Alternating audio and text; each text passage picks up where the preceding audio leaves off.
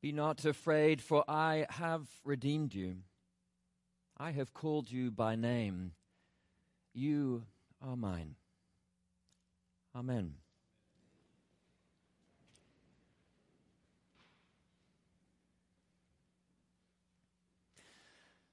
First thing this new year, my family and I spent a few days on vacation at Grayton Beach on Florida's panhandle. One particular day, we wandered down to the beach to soak up the sun and enjoy the fact that seemingly most other folks just found it too chilly for a seaside walk that morning.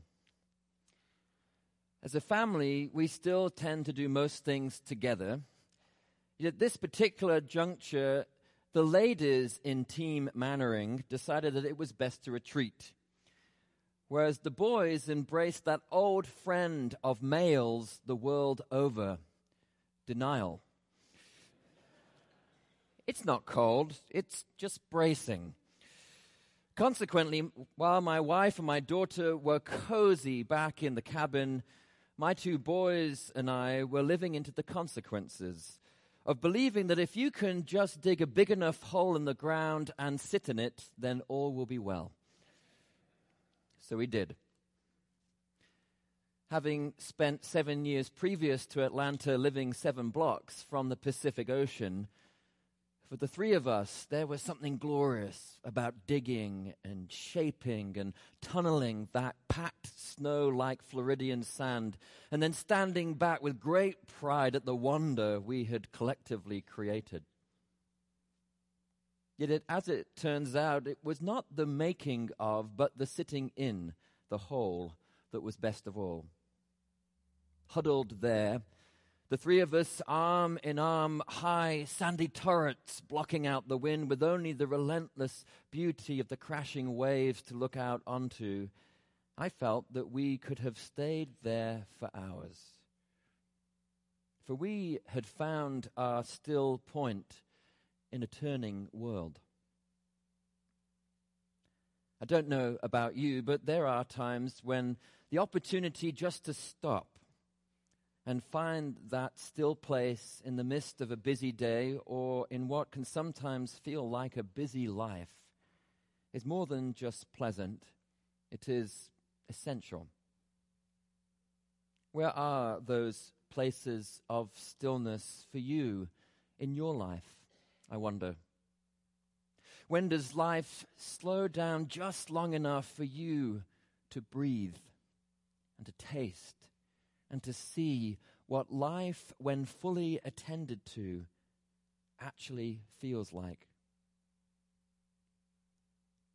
Just to be clear, I don't offer such questions from any place of advantage or superiority. I'm not sure how you find coming back to work after several days' vacation, but I don't mind saying out loud that whilst at times the sheer variety of work that being a parish priest entails is among the reasons why I love this vocation.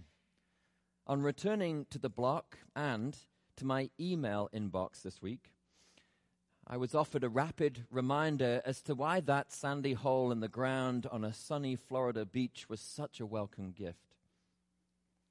Here is the view from my first couple of days back staff meetings and pastoral needs, bulletins and budgets, our plans for a pilgrimage in the Middle East, someone else's plans for a building across the street, births and deaths, weddings and babies, senior living communities and search committee debriefs, parking, leases and security, email scams. Sorry about that one, but it wasn't our fault.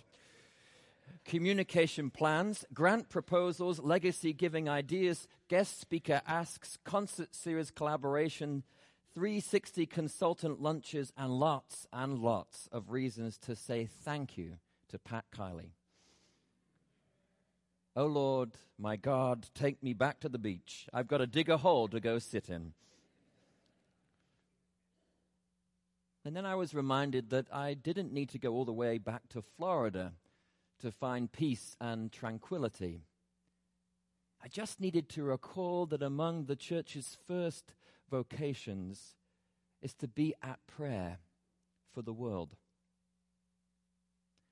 That reminder came on Friday at noon as I led my first of our new noonday prayer services, which are held here every Monday, Tuesday, Thursday, and Friday. It was beautiful in its simplicity. Chairs in a circle, a sign on the sidewalk to invite people in, three rings of the bell, and a small group of us gathered in another still point in a turning world. An ecclesiastical sort of hole in the ground, you might say.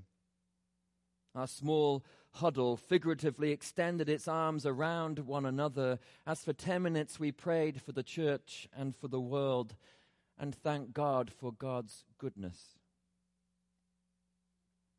Once it was over, I knew how much I had needed that time of prayer.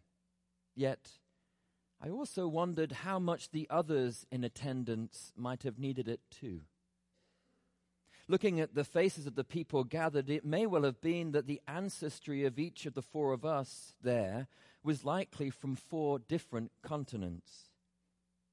It felt a tiny bit like Isaiah's prophecy that we heard this morning that God might gather God's people from the north and the south, from far away, from the ends of the earth, or in our case, at least from the sidewalk on West Peachtree and North Avenue. And in that last location was the realization for me that truly mattered. That if I am in need of a still point in my overly spinning world, given all that I have access to, as someone so thoroughly immersed in the life of the church, then what of those who might walk through these doors for the very first time, never before having been met within walls so thoroughly saturated with prayer as these. The realization was that as the church, we are meant to be met and meet and become more than who we would be left to ourselves. In many ways, the small act of daily worship at noontime here at All Saints offers us a vision of what it might mean to follow Jesus into the waters of baptism. For it is in the waters of his baptism as the Father proclaims that the Son is beloved and the Spirit binds heaven to earth that Jesus meets the world in the lives of those others being baptized by John that day. For belovedness is revealed in the meeting, not the moving apart. When we come to learn the dignity of each human life before us, when we draw close enough to see it, and when we choose to welcome it in and learn to listen for the wonders others know of the life of God in them. The yoking of Jesus' baptism and Isaiah's vision of an Israel of many peoples is a vision that shows us that the church of a baptized people is a church that is meant for plurality. Though we are one body, we are many. What's more, as we do what we can to welcome the world in and go out to extend our welcome back to it in return, our baptized lives become places where God is welcomed, places even where God becomes divine interstitial places of belonging, where in meeting the other, the sacred gift of each is received. Yet, plurality, God's vision of belovedness, where our very lives, let alone our church buildings, become houses of prayer for all peoples, is not self evident nor easy work. I was reminded of that a week ago today as I spent the night at Koinonia Farm in Americus, Georgia. You probably know that in its heyday, Koinonia was referred to as a demonstration plot for the kingdom of God, a place on the earth that people might look at and see what could be possible if race was something that drew us closer together rather than pull us apart. It was a radical thing 60 years ago for people of different colored skin to live and work and pray together. And it brought that community not only plenty of attention, but outright hostility and at times violent resistance to its ideals and practices.